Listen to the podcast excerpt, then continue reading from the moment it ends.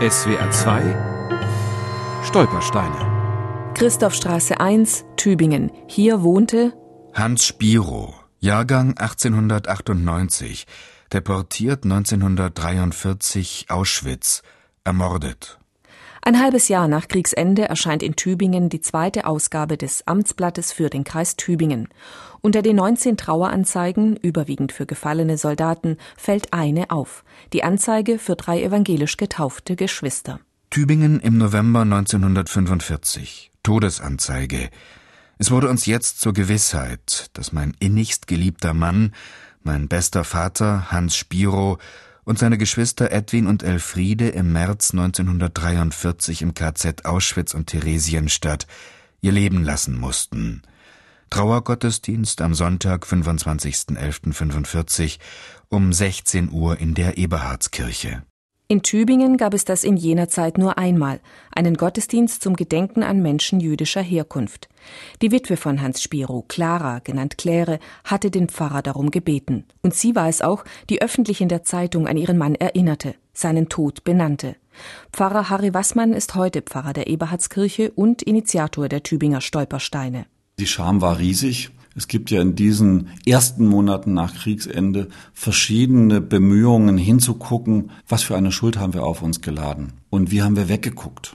Hans Spiros Vater hatte seine Kinder 1902 evangelisch taufen lassen und dann evangelisch erzogen.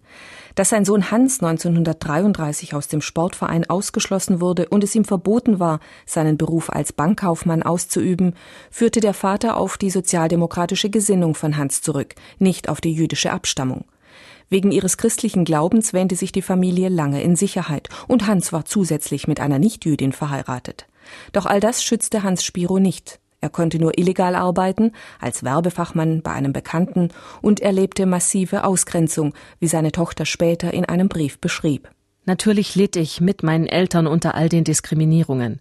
Kino, Theater, Café, Restaurant waren meinem Vater verschlossen. Unsere Hausmauer wurde mit Schimpfworten beschmiert und an einem Wintertag wurde unser Schlafzimmer mit Dutzenden von schmutzigen Schneeballen beworfen. Da die Fenster offen standen, waren auch Möbel und Fußboden beschmutzt und die Betten völlig durchnässt. In der Nacht vom 9. zum 10. November 1938 brannte die Tübinger Synagoge nieder. Wir sahen von unserer Wohnung aus den roten Schein des Feuers im Neckar. Am nächsten Morgen wurde mein Vater auf der Straße verhaftet. Mitte Dezember, früh am Morgen, kehrte mein Vater aus Dachau zurück.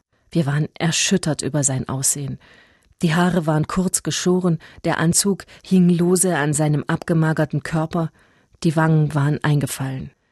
Nach seiner Rückkehr aus Dachau beschloss Hans Spiro mit seiner Frau Clara, das einzige Kind Lieselotte einem Kindertransport nach England anzuvertrauen. Hans Spiro sah seine Tochter zum letzten Mal im Juni 1939 am Bahnsteig.